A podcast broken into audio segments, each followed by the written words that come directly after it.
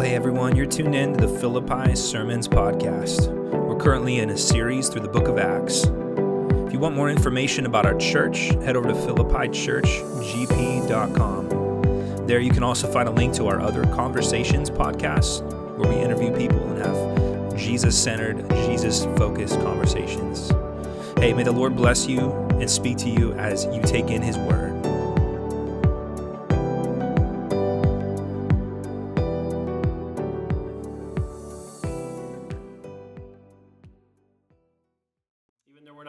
Each other, I am reminded today of what Jesus said and prayed in John 17 when he said, um, He prayed that we would be one with Him as He is one with the Father. And at that time, as you know, Jesus was not physically with His Father, yet He was one with Him.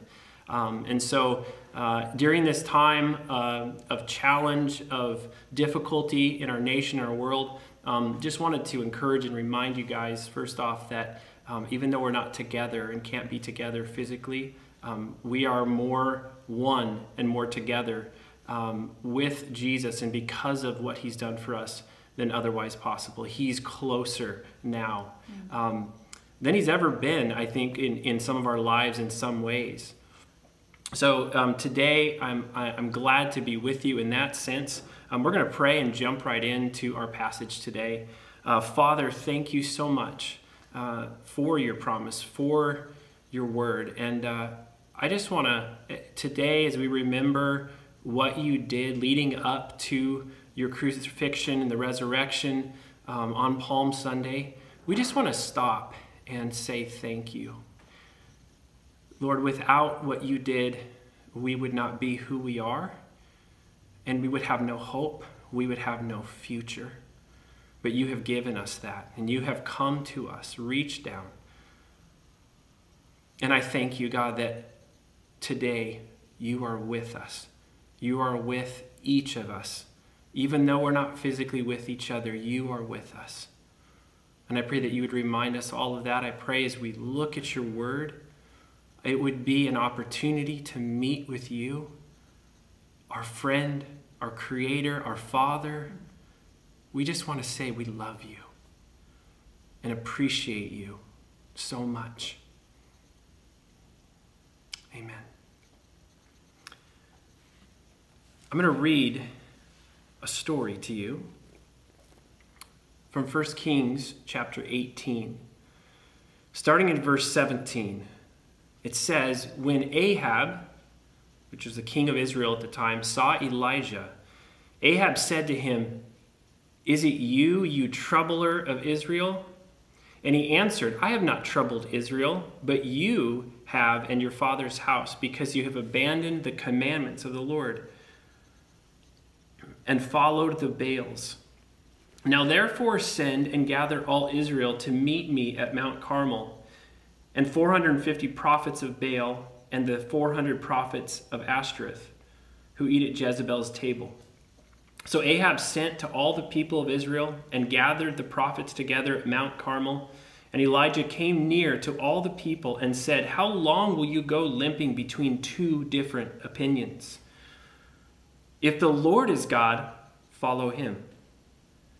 If Baal, then follow him. And the people did not answer him a word. Then Elijah said to the people, I, even I only, am left a prophet of the Lord. But the Baal's, uh, but Baal's prophets are 450 men. Let two bulls be given to us, and let them choose one bull for themselves, cut it in pieces, and lay it on the wood, but put no fire to it. And I will prepare the other bull, and lay it on the wood, and put no fire on it. And you call upon the name of your God, and I will call upon the name of the Lord. And the God who answers by fire, he is God. And all the people answered, It is well spoken. Then Elijah said to the prophets of Baal, Choose for yourselves one bull and prepare it first, for you are many, and call upon the name of your God, but put no fire to it. And they took the bull that was given them, and they prepared it, and called upon the name of Baal from morning until noon, saying, O Baal, answer us. But there was no voice, and no one answered and they limped around the altar. that they had made. And at noon, Elijah mocked them, saying, Cry aloud, for he is a God. Either he is musing or off thinking, doing something, busy, or he's relieving himself. Maybe he's in the bathroom. I love this guy. Or he's on a journey, or perhaps he's asleep and must be awakened. And they cried aloud and cut themselves after their custom with swords and lances until the blood gushed out upon them. And as midday passed, they raved on until the time of the offering of the oblation. But, verse 29, there was no voice. No one answered, no one paid attention. Elijah openly challenged the demonic god Baal to his face. He put him he pitted him up against the one true God, the creator of the universe. And in fact, Elijah, as you see in this passage, put all his chips in on God. In on God. He made sure that there was no possible way that any man could actually start a fire without God showing up. He made sure of that. So all the yelling and misguided rituals led to nothing more than senseless pain and self destruction by these people, by these false prophets.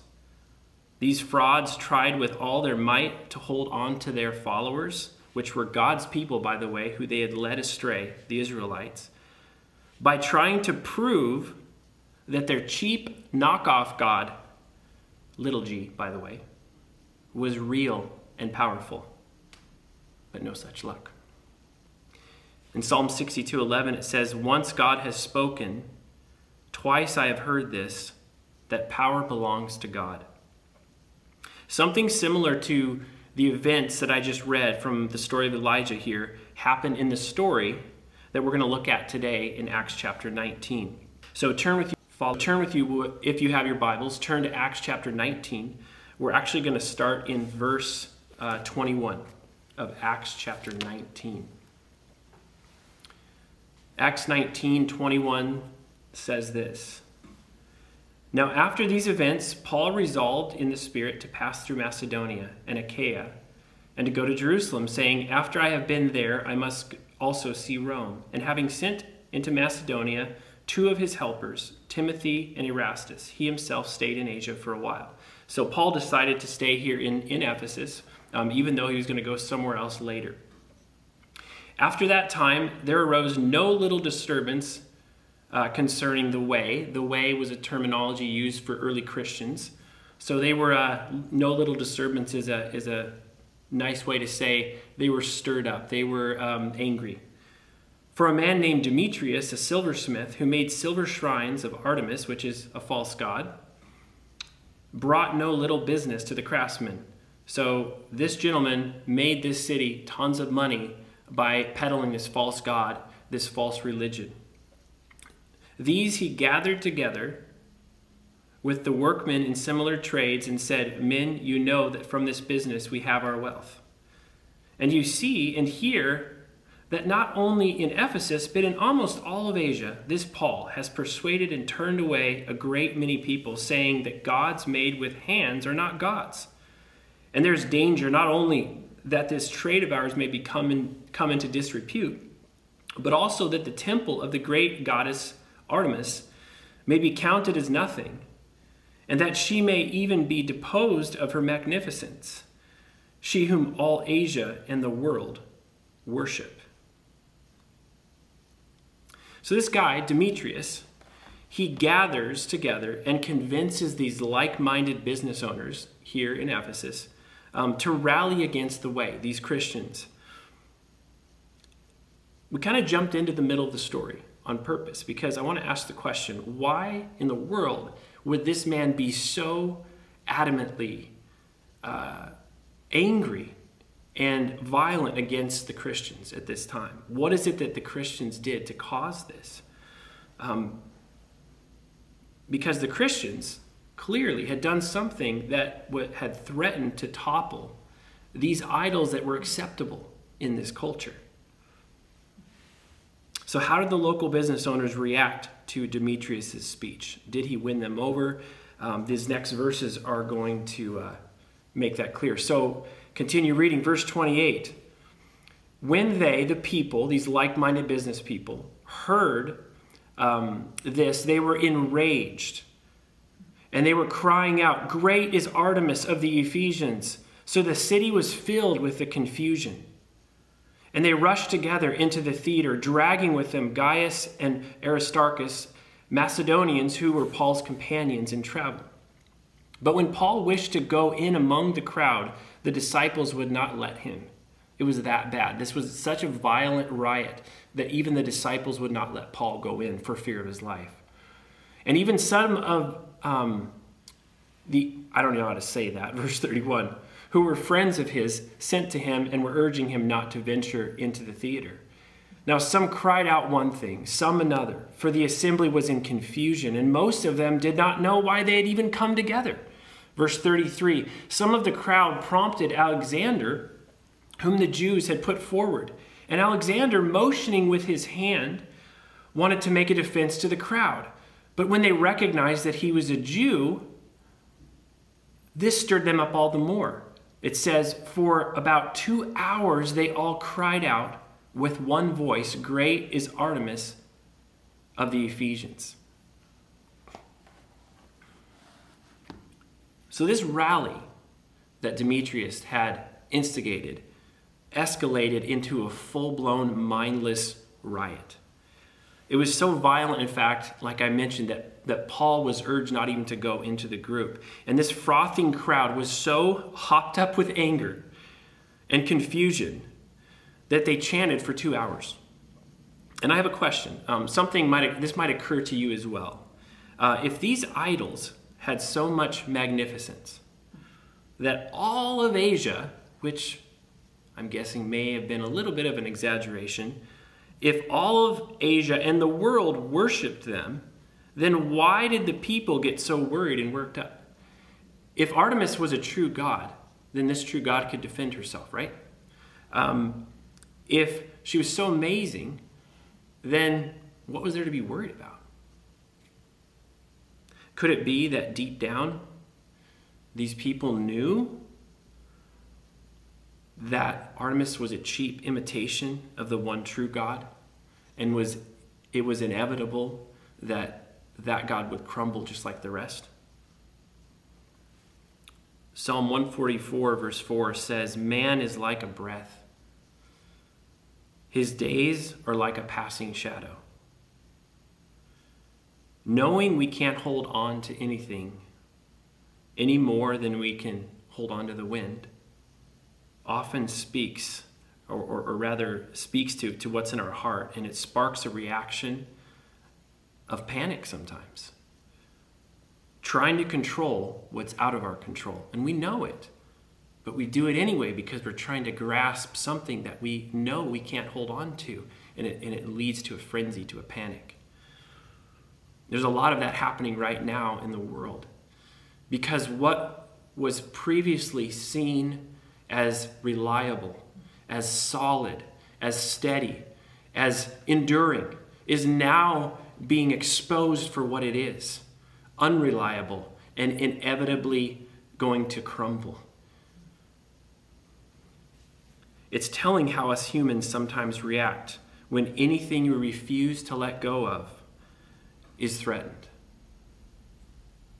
Anything that is less than God, that is, which is everything. Everything is less than God. Everyone is less than God as it pertains to his value. Psalm chapter 2 says, Why do the nations rage and the peoples plot in vain? The kings of the earth set themselves, and the rulers take counsel together against the Lord and against his anointed, speaking of Jesus. So, Jesus is the one true God. And these people are, are living out what Psalm chapter 2 speaks of. They're raging, they're rioting, they're upset, they're angry, they're frustrated. They don't want to lose what has given them money, what has given them security, what they have their whole lives wrapped up in. And so they are in a frantic frenzy. And I can't help but wonder when my own reaction is similar sometimes, or when your reaction is similar sometimes, if you can relate. I wonder why, and I think it's because, again, we, we know that what we might be holding too tightly onto is something that we ought not hold on to because we know we can't, but we forget. And so something had happened. The Christians, the Christians had done something that had caused this panic. The Christians had done something that had caused this highly motivational, convincing speech that led to ultimately violence, borderline violence. They, they almost hurt some people. But as we um, will see, uh, this ultimately ended in, in nothing. Um, it fizzled out. In verse 35 of Acts 19, it says, And when the town clerk had quieted the crowd, he said, Men of Ephesus, who is there who does not know that the city of the Ephesians is um, know that the city of the Ephesians is temple keeper of the great Artemis, and of the sacred stone that fell from the sky? Seeing then that these things cannot be denied, you ought to be quiet and do nothing rash. This guy understood. Seeing then that these things cannot be, oh, I already read that, verse 37, sorry. For you have brought these men here who are neither sacrilegious nor blasphemous of our goddess. If therefore Demetrius and the craftsmen with him have a complaint against anyone, the courts are open, and there are proconsuls. Let them bring charges against one another.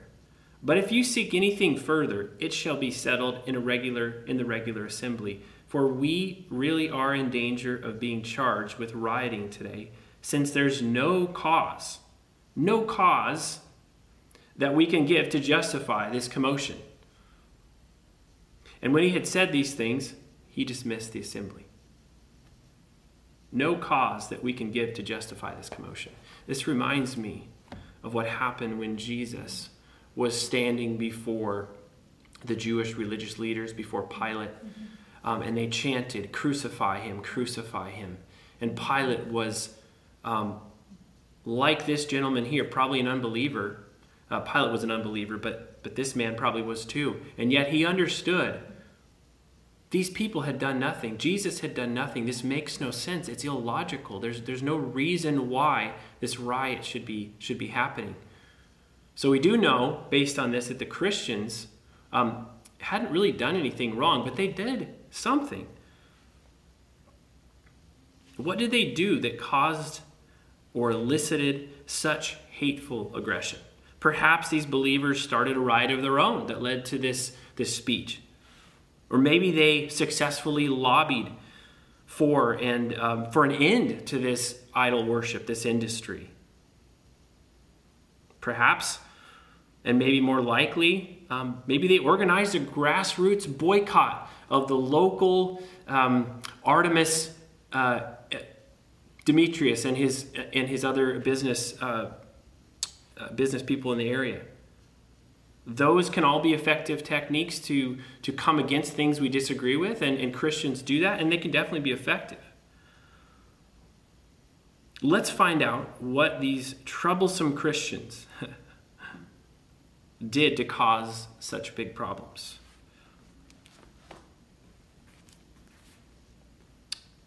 Go back to verse 11 of chapter 19. We're going to read there through verse 20. And God was doing extraordinary miracles by the hands of Paul, so that even handkerchiefs or aprons that had touched his skin were carried away to the sick, and their diseases left them and the evil spirits came out of them. Then some of the itinerant Jewish, Jewish exorcists undertook to invoke the name of the Lord Jesus over those who had evil spirits, saying, I adjure you by the Jesus whom Paul proclaims. Seven sons of a Jewish high priest named Sceva were doing this. But the evil spirit answered them, Jesus I know, and Paul I recognize, but who the heck are you? I added that part in. Uh, who are you? We don't recognize you. And the man in whom was the evil spirit leaped on them. One man leaped on seven and mastered all of them and overpowered them so that they fled out of the house naked and wounded. And this became known to all the residents of Ephesus, both Jews and Greeks, and fear fell upon them all. And the name of the Lord Jesus was extolled. Also, many of those who were now believers came confessing and divulging their practices, and a number of those who had practiced magic arts, tied to Artemis, of course, brought their books together and burned them in the sight of all. And they counted the value of them and found that it came to 50,000 pieces of silver which is the equivalent of one to five million dollars, modern day. So, verse 20, so the word of the Lord continued to increase and prevail mightily. And then, of course, right after that is, is the riot that we read about. Okay? Demetrius' speech and then the riot. So these, these the Christians, they were, they were coming. Uh, we see that um, actually in verse uh, 7. Um, verse 18. It says, Many of those who are now believers came. Uh, that can also be translated um, coming or kept coming in the, in the King James Version. So this was a continual thing that, that these believers continued to come and they were confessing or agreeing with God that what they were doing and what they were living in was wrong. Not only did they agree and confess that what they were doing was wrong and God was, was correct in, in um, in his righteous ways, but it says they were also divulging their practices. Now, this is interesting because divulging literally means to announce. So they were confessing, but they were just making it very clear. They had no shame in, in, in admitting and saying, We have done wrong. We are, we are um, coming, we are uh, not agreeing with the ways that we previously lived in the acceptable practices of idol worship in this town at this time, they said, We no longer want to be associated with that. These were Christians who were doing this. Um, and it's interesting because we, we learn that, um, and David Guzik says this in his commentary, it is significant that these practitioners of magic came confessing and telling their deeds. It was thought that the power of these magic spells was in their secrecy which was renounced in the telling. So essentially, what these believers were doing by announcing that what they were doing was wrong went well beyond um, anything that might be obvious just by reading the text. Culturally, by doing that, they were literally, um, it was understood that they were breaking the spell uh, to, to reveal the secrets of their sorcery, basically. And so these believers were really taking a step that, that um, cost them. And then they ended up burning their books, which were worth, like I said, one to five million dollars. So it, when you look at the picture of what happened with these believers, um, you know, I have, um, you know, it's, it's common to, to, to hear someone say, I'm sorry, you know what? I, am really sorry for what I did. Um, but the way to find out and know if they're really sorry um, is if they actually take action that lines up with their confession. So when someone says, you know what, what I did was wrong, if then following that in their life there's a change in their actions, in their words, then you know that that confession, that repentance was genuine. And so in looking at this, we see that this was a genuine repentance. Not only was it just at this lip service, it was beyond just lip service. These, these people put it all on the line um, for the sake of Jesus, for the sake of following the Lord. Um, genuine repentance always leads to godly revival. Genuine repentance, especially among believers, always leads to godly revival. So these believers, they weren't picketing, they weren't boycotting, causing riots themselves. It's very interesting. They simply turned to God individually, personally. And, and, and something happened when they did that. God said, You know what? I now have some willing vessels that I can speak through. And we see in verse uh, 20 that the word of the Lord continued to increase and prevail mightily. God has chosen to spread his word through his people. And when his people are not surrendered to him, he doesn't have willing vessels to work with.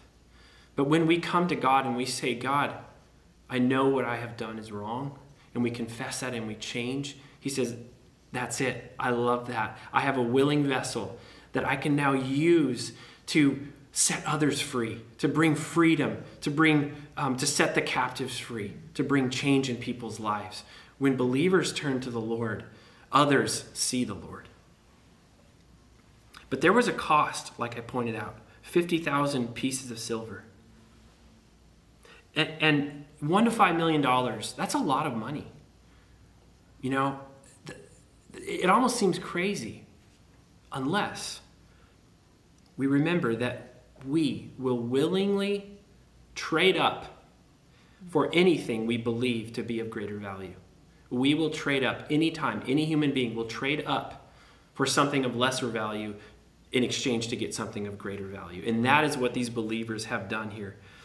That's what these Christians did. That's what they understood. And even though their souls were saved, they were believers, they at this point more fully realized something maybe someone had never told them before. They may have been new believers, just early converts, most likely they were. And so and so as they they were as they saw this this act of God, this this display of God's power and His compassion, it turned them. Um,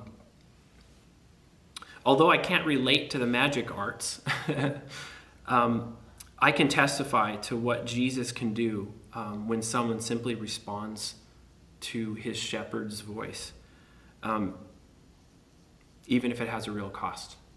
Um, it's been several years now um, my business was continuing to grow at the time um, to the point where we almost couldn't even keep up. We had no growth plan, we had no promotion, we had no marketing, no cold calling. We were not trying to grow our business, but it yet it kept growing and we were passively accepting what God was was giving to us, which was a growing business at the time. This was years ago. Um, but it came to the point where I, I just I just couldn't keep up. And I felt like Peter when Jesus filled his nets with fish. I was just I was thankful, but I was so my time was just was just filled with trying to keep up with everything. And the Bible says a man can receive nothing unless it be given him from above. So I know that anything that I have, that any of us have uh, at any point in our life, is because God gave it to us. So I, I was thankful.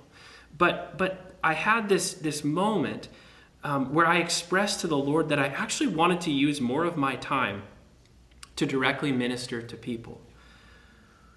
Um, and so he said something back to me that I'll never forget. He said, Son, if I wanted to use you more in that way, I couldn't because your calendar's too full, it's too locked up. And he was right.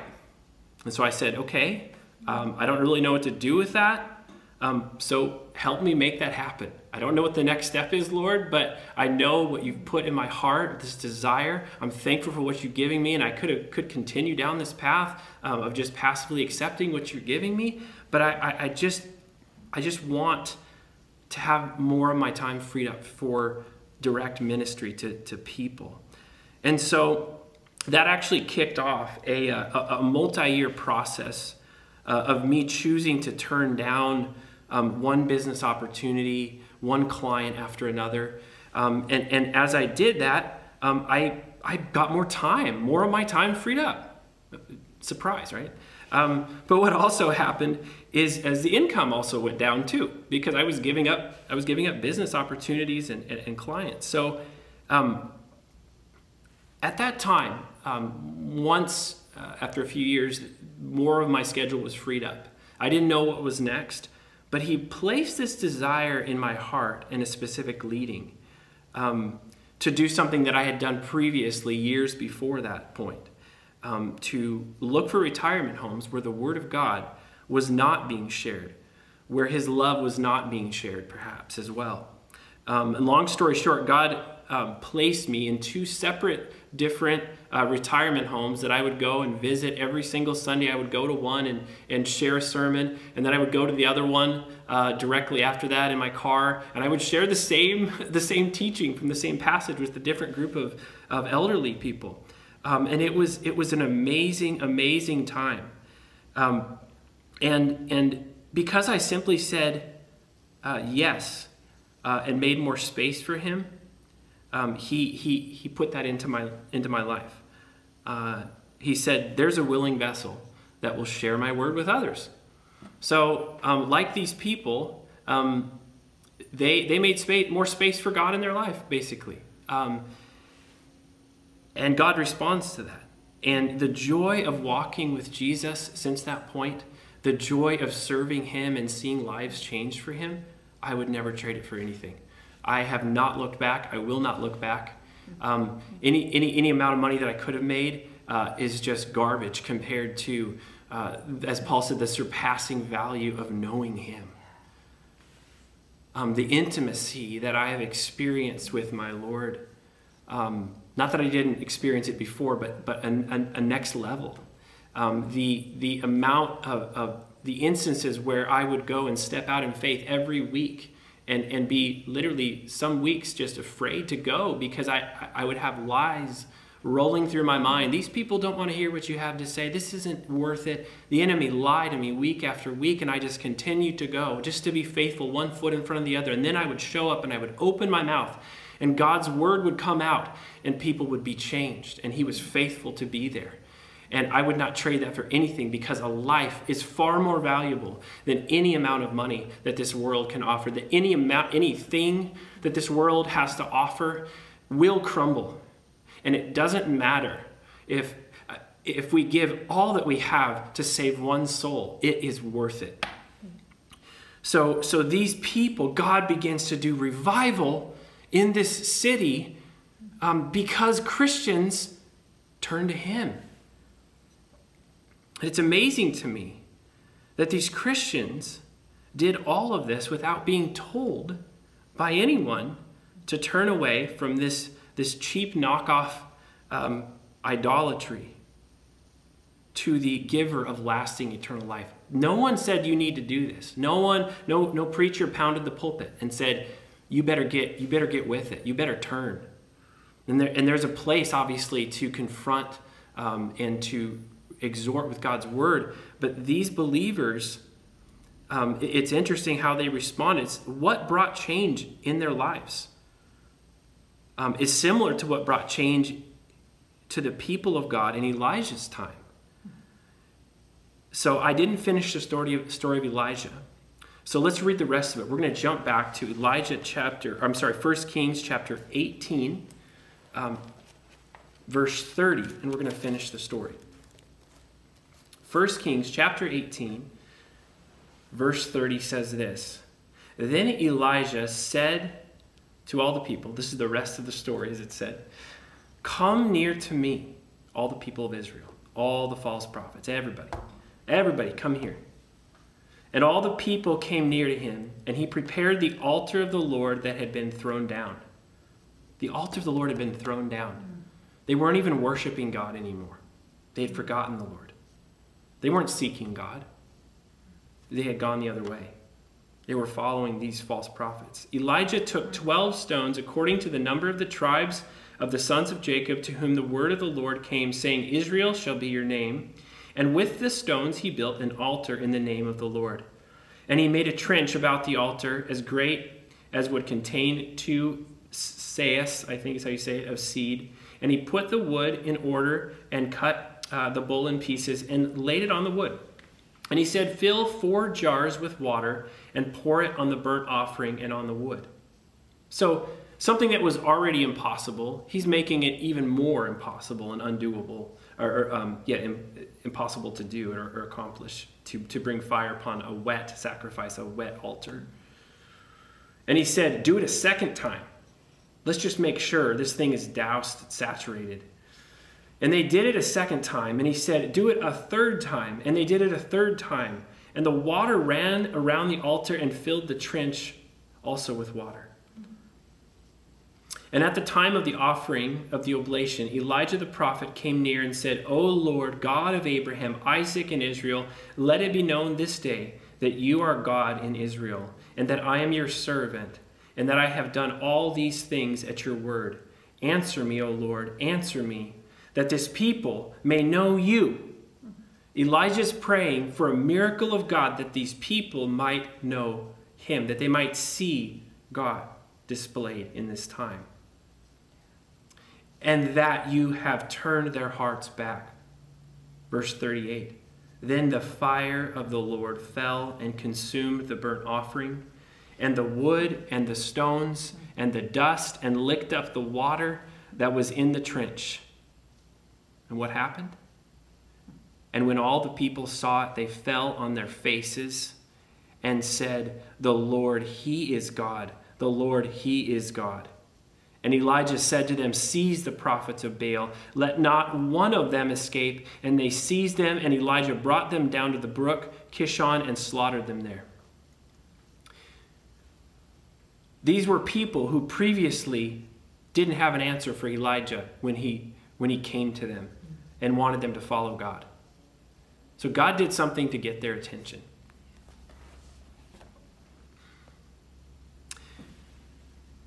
God had confronted uh, Ahab actually earlier in this chapter with God's truth. He had told him what he was doing wrong. It's just, he's like, You're the one who's actually causing the problem, Ahab. Then he performs a miracle. God's people see it and confess him as Lord, and they returned to him to fight on his side. So, similarly, uh, back to Acts chapter 19, similarly, Paul had been sharing the word for two and a quarter years, um, two years and three months. Um, Sam taught on that uh, a couple of weeks ago, um, the beginning part of Acts chapter 19. Um, specifically, if you want to reference the verses, is verses uh, 8 through 10. Um, so he'd been sharing the word um, in the synagogue, and then he went from there because the Jews were hard hearted and shared in this hall of Tyrannus, as, as, it was called. For two years, he shared the word of God. He, he he, um, he reasoned with them um, to the point where all the residents of Asia heard the word of the Lord, both Jews and Greeks. So, to set the stage here, in the context of God's word having already saturated this region, it was ubiquitous at this point. God does something extraordinary, to quote from verse 11. Like with Elijah, around the year 863 BC, about seven or 917 uh, years earlier than this point, something that was normally impossible, just like with Elijah, also happened on this day in AD 54 in Ephesus.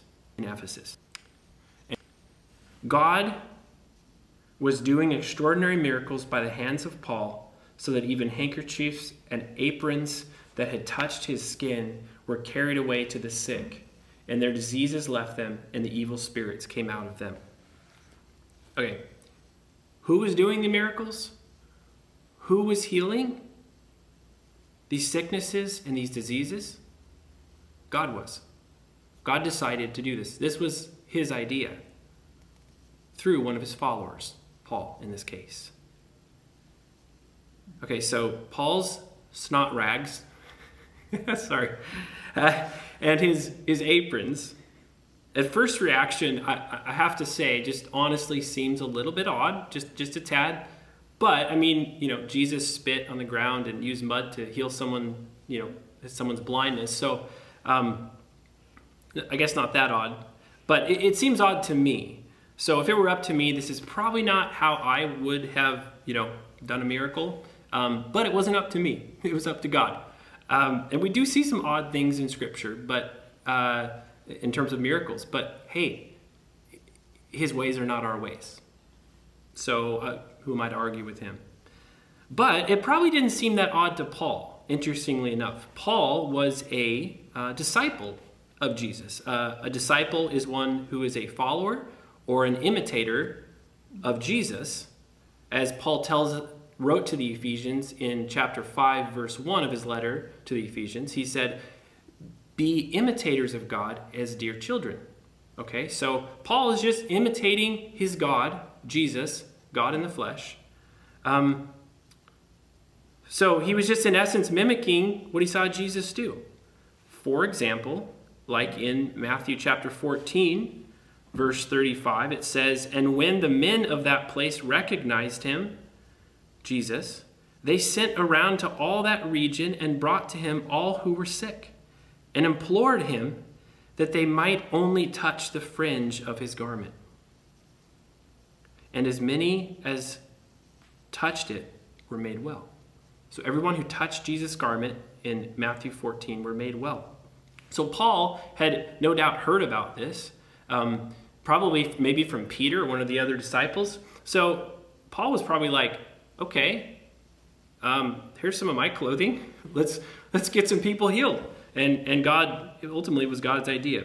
Now, of course, this isn't always how uh, God and his followers healed people, of course, in, in Scripture. Uh, another example in Matthew chapter 8, um, God, um, God uh, verse 16 of Matthew 8 says, That evening they brought to him many who were oppressed by demons, and he cast out the spirits with a word and healed all who were sick. This was to fulfill what was spoken by the prophet Isaiah. He took our illnesses and bore our diseases. It's from Isaiah 53. So Jesus was fulfilling what was foretold by the prophet Isaiah to come and heal people, to set them free from demon oppression. Um, and this is what Paul's doing. Um, but he did it differently in, in each, each instance. So it's not, not something to fixate on as, as far as like, oh, he did it with handkerchiefs, so that's just how God does things. Um, God does things differently every time, um, and, and, that's okay. It's up to him. He's God. Um, I just wanted to, to point that out. So, as with any of God's actions, um, what's the point? Like, why does why does why did God do this? Why did he, why does He do anything? Well, the point always with any of God's actions is to reveal His character. We are down here, up there. Here, He understands more than we do, and He has broken into this world. When God does something, it is to reveal an aspect of his character and for people to be changed as a result. God doesn't waste his words, and God doesn't waste his actions either. His character, specifically in this case, God heals because he loves. God sets captives free because he loves. Matthew chapter 14, verse 14 says, When he, Jesus, went ashore, he saw a great crowd, and he had compassion on them and did what? Healed their sick. Matthew 14, 14. So if you wondered, why does God heal people? Why does God give gifts of healing, give gifts of healing? And was it's because he loves and has compassion on people. Matthew 14 14 answers that question. And like the Holy Spirit did through Jesus, God here displayed his compassion through Paul for the sake of others. God didn't do a miracle for the sake of Paul. God did a miracle for the sake of the people on the other end of Paul. Paul was just a conduit. Paul was a willing vessel. Paul was all in. Paul was on these missionary journeys, getting beaten, getting stoned, being left for dead, being, being uh, almost killed multiple occasions. He actually was uh, did die at one point and was it was brought back to life. Um, so Paul was all in, and God said, "There's a willing vessel. I can flow through him to display my character to the world." Now contrast that what what people and was people in general, with what Satan did to people in this case. Contrast that with what God does for people with what Satan did to people. Verses 13 through 16, we see, I'm not going to read it again, but these um, Jewish exorcists, they took it upon themselves to do, do something that was miraculous. They thought it was a good idea. Note the contrast with what we saw just happen. God decided to do something. These guys didn't have God's blessing in this, and they just decided to do it. This was these guys' idea, not God's. It reminds me of what Jesus said to some other Jews in Matthew 16 4. To the Pharisees and the Sadducees, an evil and adulterous generation seeks for a sign. These men were seeking for a sign. The, God doesn't do miracles, He doesn't heal people so that we can focus on that. He does it so we can see His character, so we can be drawn to Him, so people can see His goodness, His compassion. And these, these gentlemen, these Jewish exorcists, uh, didn't have that in mind. They had their own vainglory in mind. So, how did it pan out for these guys? It didn't matter that they were sons of a Jewish high priest. It didn't even matter that they used Jesus' name. Only God is capable of healing and setting captives free, period. Through whom and, and when through whom he chooses and when he chooses. Because, because God was not in this, it didn't happen. If he would have been in it, it would have happened. There would have been a miracle. No human being can perform a miracle. Only God can do that. No one can heal like God does. So, even not only did it not happen what they were wanting to happen, but even worse, it backfired. Satan ripped apart his own. These guys were not on God's side, and Satan comes in and rips them apart. Sound familiar to the story of Elijah? The false prophets of Baal cutting themselves so severely that they're gushing blood out all over the place? Satan motivated that event 917 years earlier, just like he motivated this event uh, in, in AD 54. On a side note, when you see someone healed from your prayers or set free from Satan because you prayed for them to, to for that to happen or someone else prayed for that to happen, it's because God chose to do it through you or through someone around you, through another believer. So rejoice and give God credit for it. Be excited, be happy about that. Don't let what God hasn't yet done or hasn't done in the past to heal or set someone free keep you from rejoicing when He does. Don't focus on what God hasn't done. Focus on what He has done and rejoice in that. Let's not let what he ha- what, what we think he should do or, or should have done cloud the, the beautiful um, thing that he's doing right in front of us. Let's rejoice in that because, it, again, it can't happen unless he decides that it's going to happen. Don't want to kick against the goats.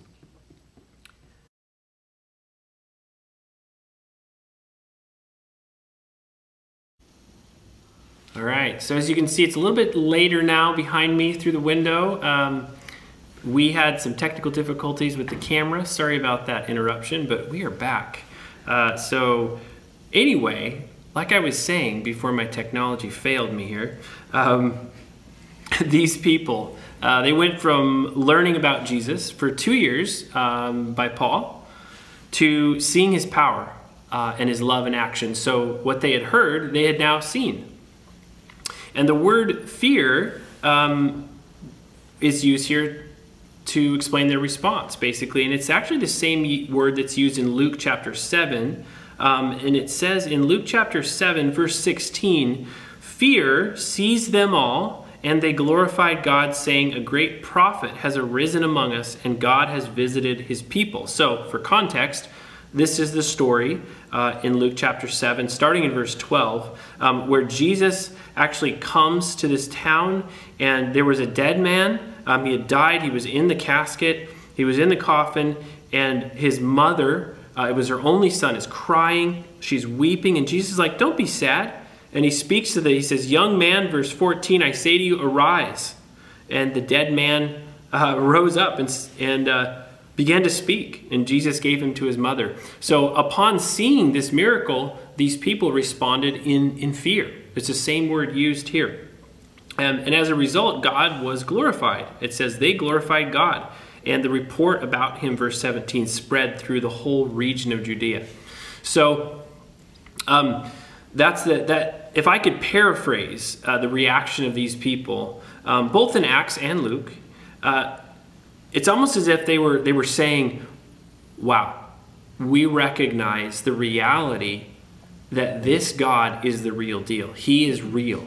There is no question now in our mind that He is the God, the real God, and we do not want to be on the wrong side.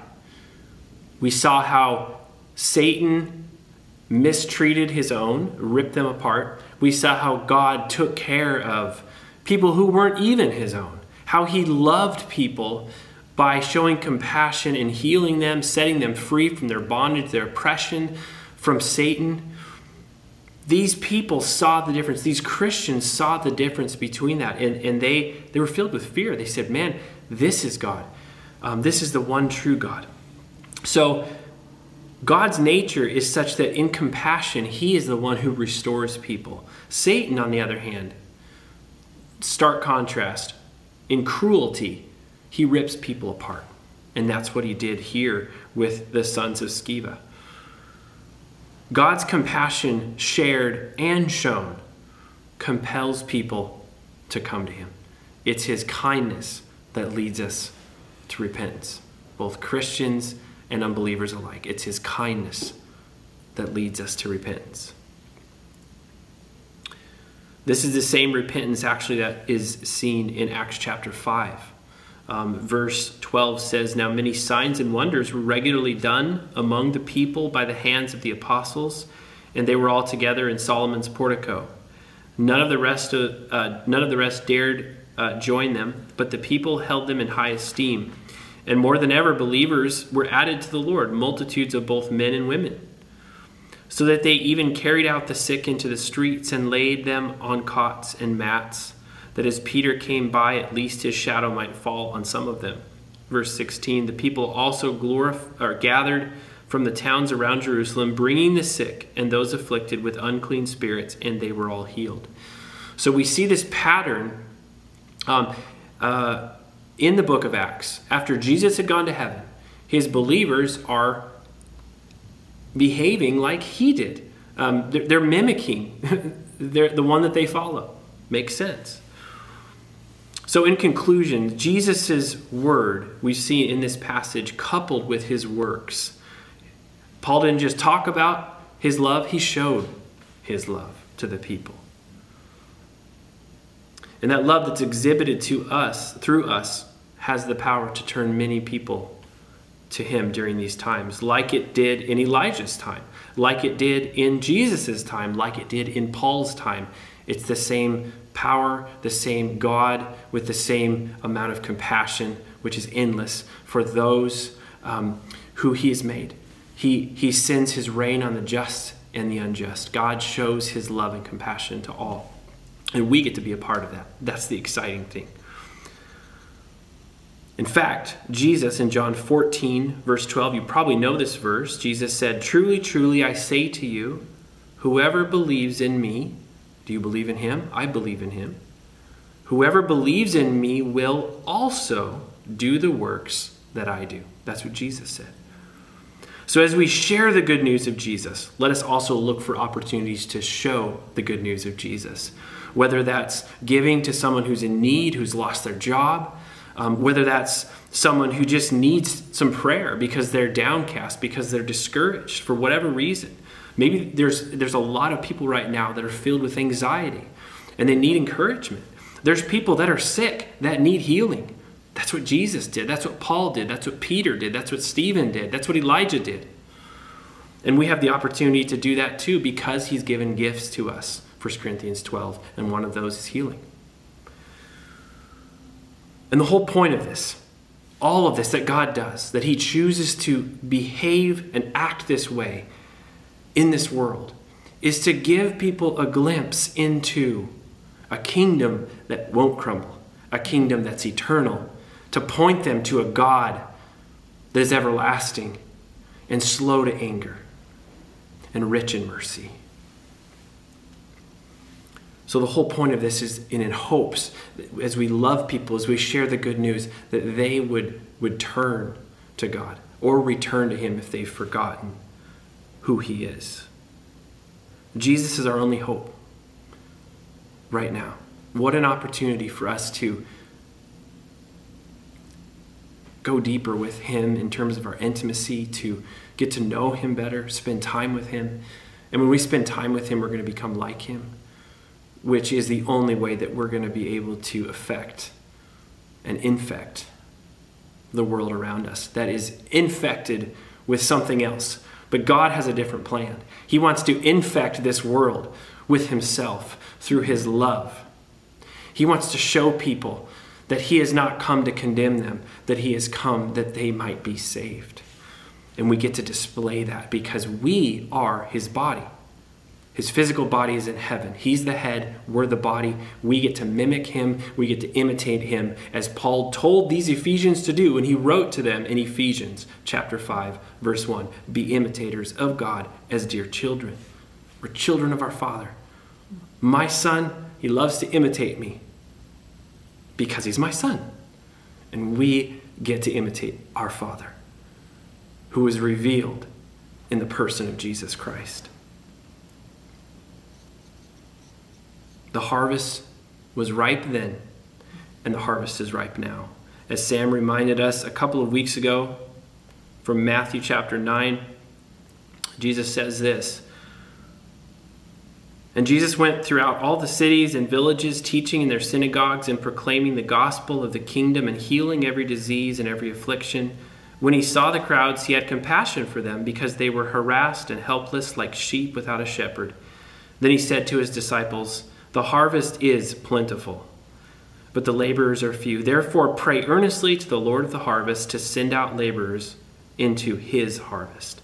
God, I thank you for the work that you are doing, the work that you have already done to prepare hearts. There's more people now than there are um, who, who are ready and ripe to hear your good news and to see your good news, to turn to you, than there are people to go out and to display you to share your good news, to, to show your love to these people, God, who are many of which are dying without hope. And I pray, Jesus, that by your Holy Spirit, you would help us be disciplers uh, and disciples of you, followers of you. You are our perfect example. And we thank you for that. We thank you that because you showed us love, we know how to love too.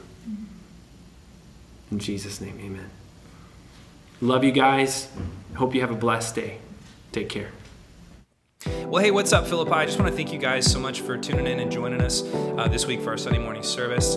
Um, hey, next week, as you guys know, is Easter, uh, and we will be going back to doing a live stream um, on Easter at 10 a.m. And here's the thing about Easter you know, this is the time where people always invite friends and family, um, and the chances of them coming to church is way higher on Easter than it normally is. So here's how we're going to navigate that this year. Obviously, we can't gather and obviously, you can't invite them probably into your home to watch it with you. But what we can do is we can invite them with the live stream link. So we're to get the live stream link out to you guys really early this week. Uh, and we're to just really ask everybody to make a campaign to send that out to your, your friends and neighbors and, and um, people that you know that you think might tune into it. And we're going to preach the gospel next week, man. The gospel of the resurrection of Christ is just life transforming, life changing. We're going to take a look at 1 Corinthians 15 and Paul's exposition of the resurrection and all of its implications. So please invite people next week. Uh, looking forward to being with you guys. I wish we could be together in person, but we're going to work with the common grace that God has given